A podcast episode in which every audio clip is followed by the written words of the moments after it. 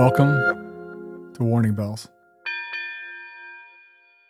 Our last episode focused upon the disturbing amount of incidents involving 737 MAX airplanes since they were recertified to fly again.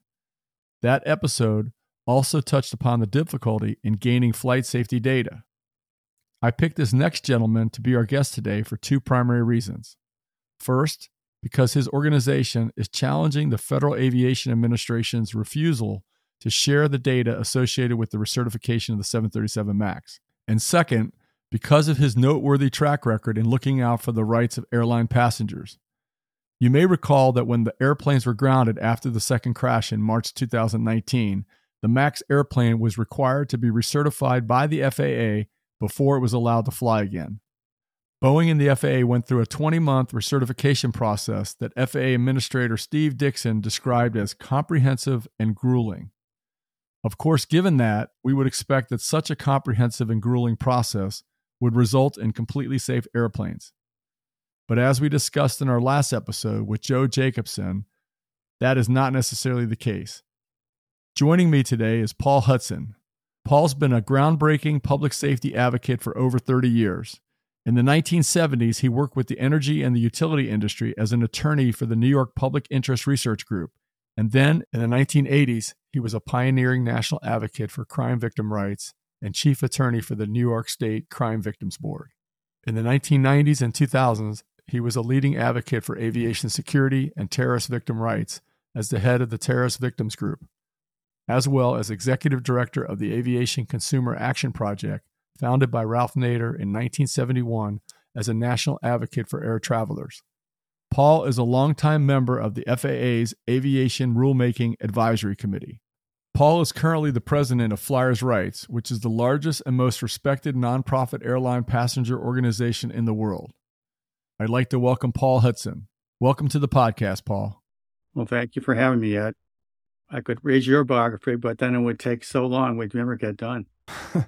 I don't know. Sometimes I look at that and I think um, I'm I'm really old. But I, I did want to say that one of the things I, I noticed in in researching Flyers Rights is you guys have really expanded into a lot of very important critical areas. And one of those areas is accident investigations and, and questioning things that have happened and did we properly investigate accidents. I wanted to talk to you about the 737 MAX and your organization's efforts to get the FAA to share this information with the public about the recertification and the Freedom of Information Act request that they've had to resort to also to try to get this information. So I wanted to talk about the lawsuit that Flyers Rights filed.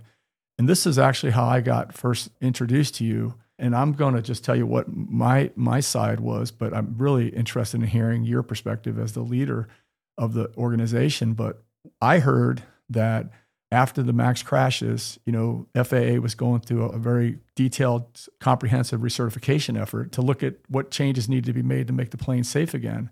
And I know that your organization very early on started asking for information about the recertification so that we could make sure that the recertification data could be out and shared with different individuals outside of Boeing and the FAA that might be able to, you know, review this. And I know you had a team of experts that were former flight test pilots and a whole impressive group of people that were saying, you know, we, we know that Boeing and the FAA made some serious mistakes in the development of the MAX we don't want that to happen again in the recertification. And, and, quite honestly, we don't we don't trust you right now. So we want we want more information so we can judge for ourselves that we feel like the plane is is safe again.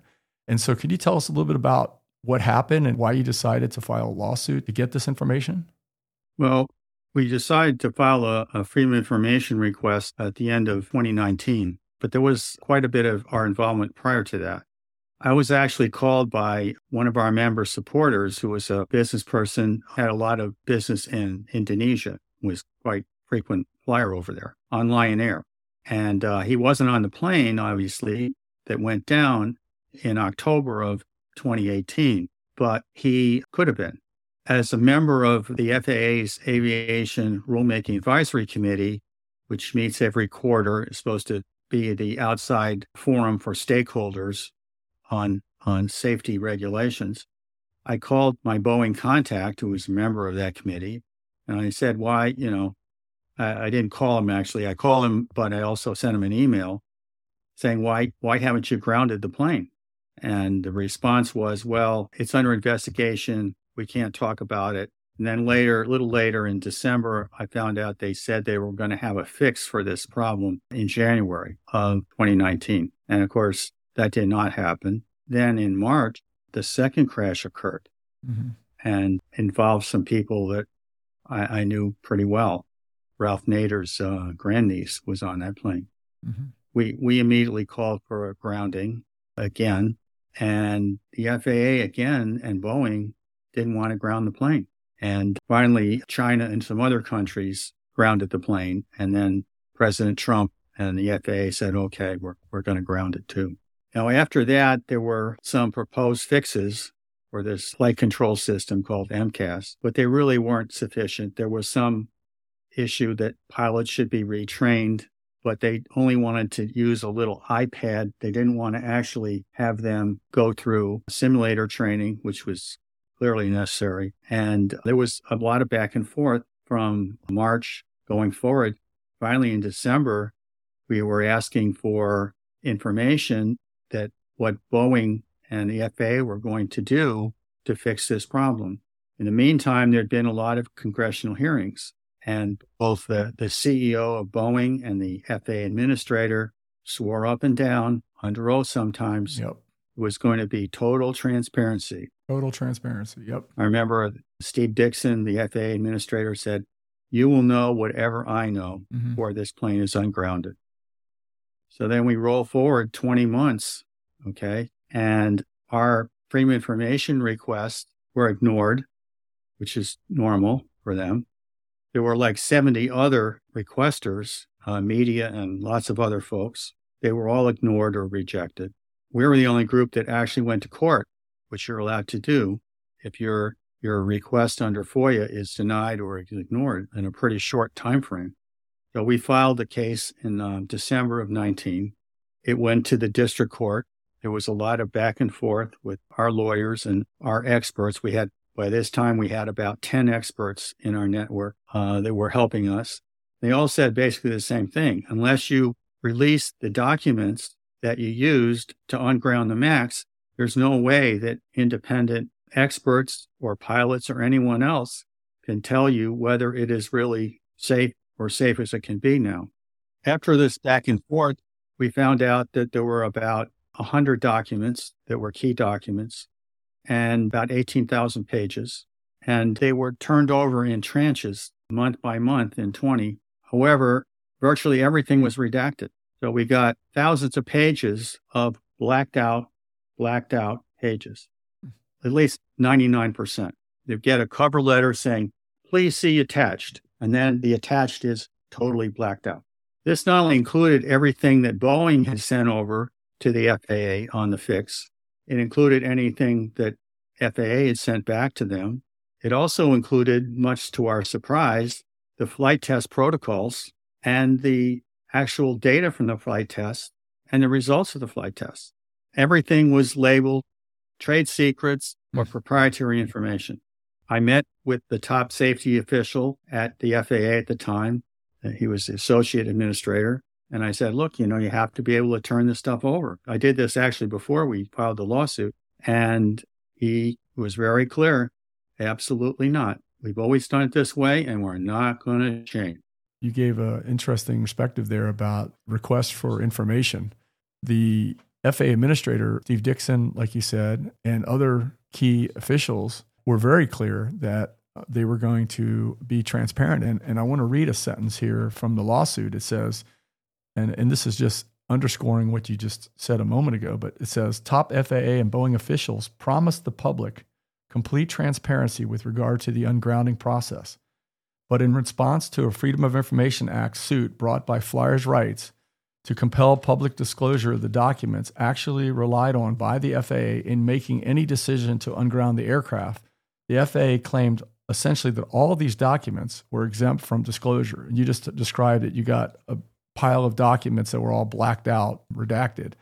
Now they're claiming that this is under the confidential commercial information exemption number four for Freedom of Information Act requests. I got to tell you, I find it really disheartening to know that after these preventable tragedies occurred, after all these hearings, those investigations have uncovered disturbing information about the actual initial certification of the plane.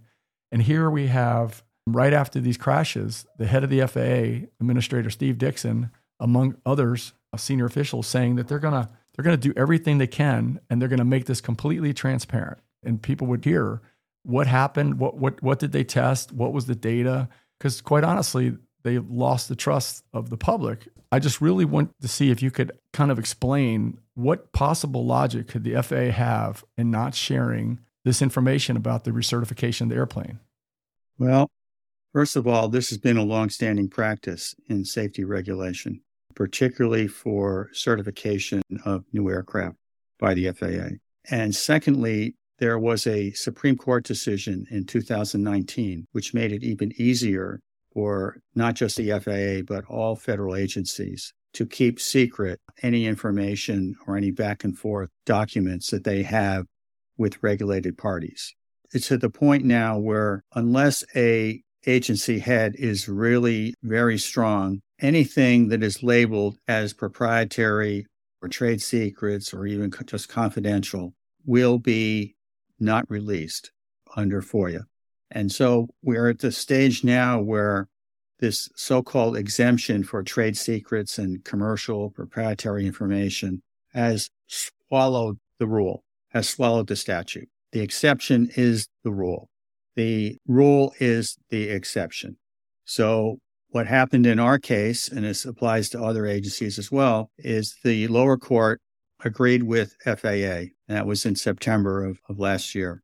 We've filed an appeal, and the case is now in the DC Circuit Court of Appeals. If that doesn't change, you would have to get an amendment to the statute to overturn this unfortunate policy, and it was reinforced by a Supreme Court decision. Otherwise, we're going to see that, that FOIA is, is largely uh, a dead letter. Paul, you know, as the president of Flyers Rights, I know people that are at airports, everybody hopes that their travel goes smoothly and safely. And your organization has done so much more than just help people when they deal with issues like lost bags and flight cancellations. I mean, you've been actively involved in improving aviation safety for decades. Could you just give us a little bit more background on how Flyers Rights started? I think people would be interested in hearing this. Sure.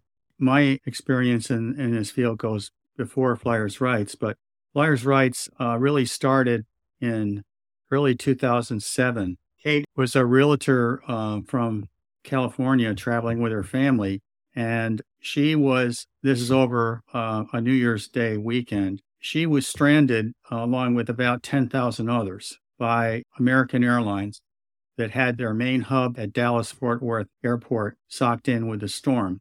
And they distributed about 100 flights to all different airports. And instead of doing something about it, they simply had them parked on the tarmac. They wouldn't let them out of the planes. And Kate, with her family, was there for uh, nine or 10 hours. On the tarmac, just stuck on the plane. Stuck on the plane. So it's, it's really wrongful imprisonment is, is the legal term.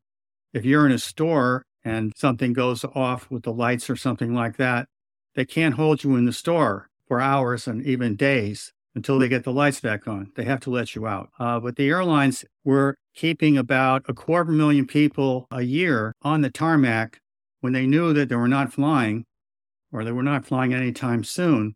And they did it for commercial convenience because if they let you out of the plane, you would find perhaps other alternatives, or you would want to ask for meals or, or hotels, or you would simply cancel your trip they had a, a phrase in the in the industry that was to prevent what they called passenger migration. Hmm.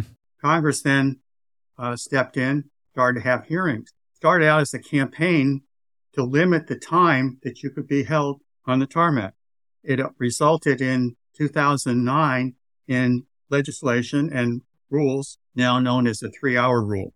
In domestic flights, you cannot be held on the tarmac more than three hours international four hours, and you have to get hydration and, and food supplies within two hours. This virtually eliminated this problem. some people thought, well, that's a nice campaign, it's over. But it turned out there were a lot more problems than just tarmac confinement. And Kate, after working on this for seven years, said, I can't do this anymore.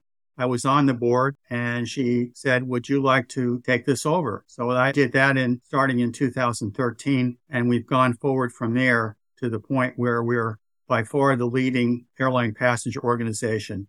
We both advocate for passengers before all branches of government and we also provide various services.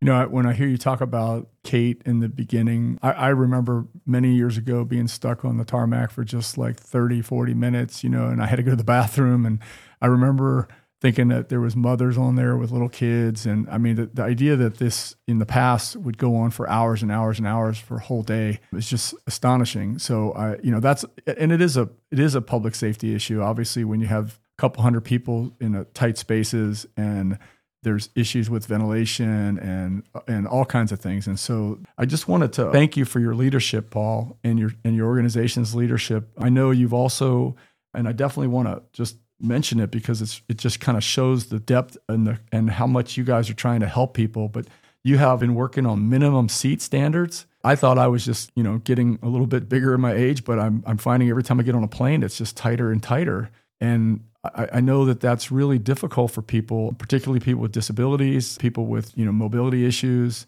and and also it becomes a hazard in evacuation. I, I believe the standard is is it 90 seconds? I believe it was 90 seconds that the plane had to be able to get evacuated if there was a ground emergency. Is is that correct? Yeah. So seats regulation is another signal issue of flyers' rights.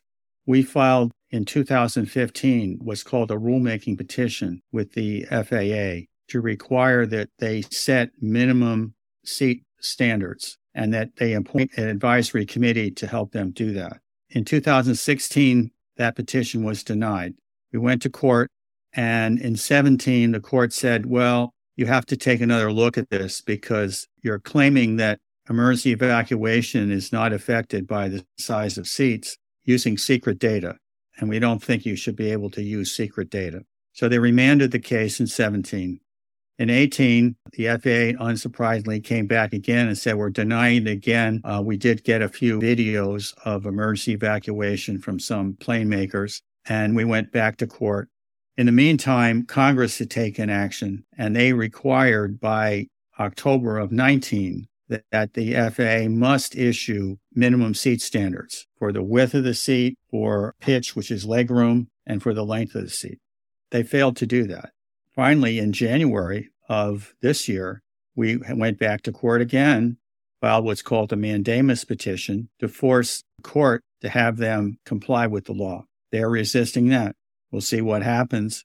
But they are basically saying that even though the statute, by almost anyone's reading, is mandatory, they view it as optional. Mm. So their position is that if they feel that seat size doesn't matter for emergency evacuation. They don't have to do anything. And they being the FAA. The FAA. And in addition to emergency evacuation, there's there's three other factors that are important in seat safety. There's something called the brace position, which is when you have a plane crash, the, the secondary impact is what kills people. And brace position involves you putting your head on the, the seat in front of you with your hands over your head and some other things to reduce that risk. When the seats are as confined as they are, the brace position is impossible to do. I know we talked about a lot of different topics today, Paul, but I was wondering if you'd be willing to share with our audience your subsequent involvement in the horrible tragedy known as the Pan Am Flight 103 Lockerbie bombing. Well, going back to um, the uh, Pan Am 103 terrorist bombing, which was in December of 1988, I would have been involved with crime victim rights, but I never had any personal association with air travel or, or crime for that matter.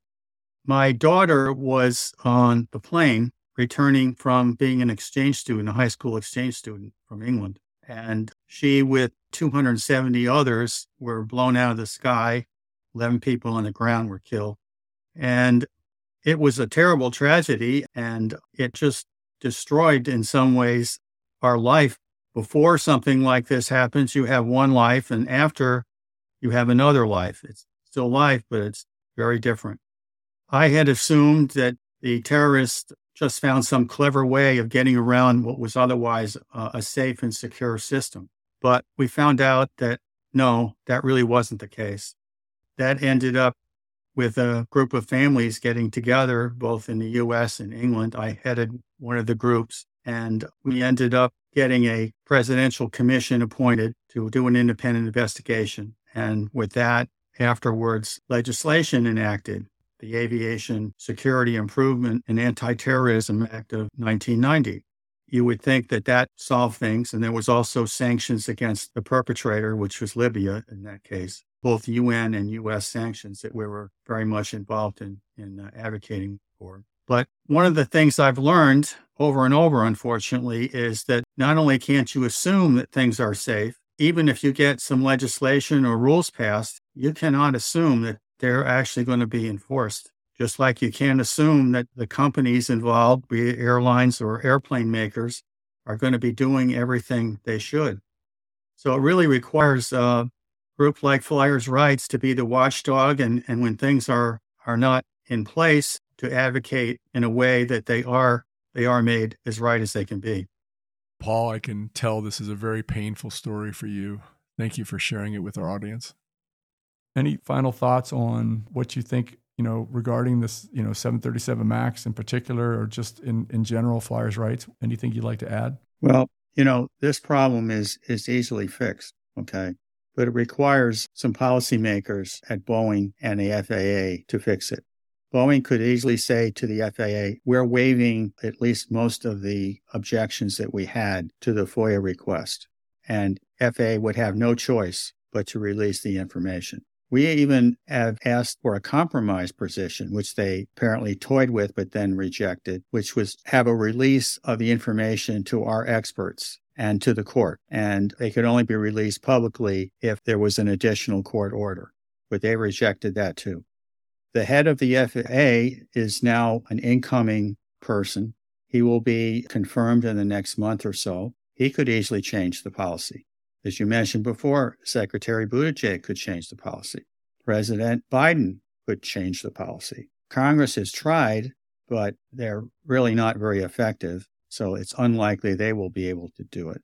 The Supreme Court, well, they could change their prior decisions. But without any of these things happening, I think we're really setting ourselves up for more crashes, whether it's from this plane or another one. And we're running the risk of the U.S. losing its leadership in commercial aviation. The FAA has already lost not just its leadership, but the trust that other nations have. And if we have another crash with more things like this, we could see the whole aviation industry migrate to China and to the Europeans. Well, I'll tell you, Paul, I just know that we're a better country than this. Boeing is a better manufacturer. I want to share a quick story with you. When Bill Boeing walked into the first factory, he walked up and he saw parts that were um, cut out incorrectly. They weren't really bad, but they were off just a little bit. And he proceeded to stomp on them and break them into pieces because he said, This is not how we build airplanes. We build them to the level of precision that we designed, and we're not going to take anything less. Paul, your organization is doing a lot of great work and we applaud you. If you want to support Flyers' rights, you can go online. They've got a really good website. You can sign petitions. You could be informed of some of these legislation and policy efforts that this group is working on. So I thank you again, Paul, for your time today. Thank you.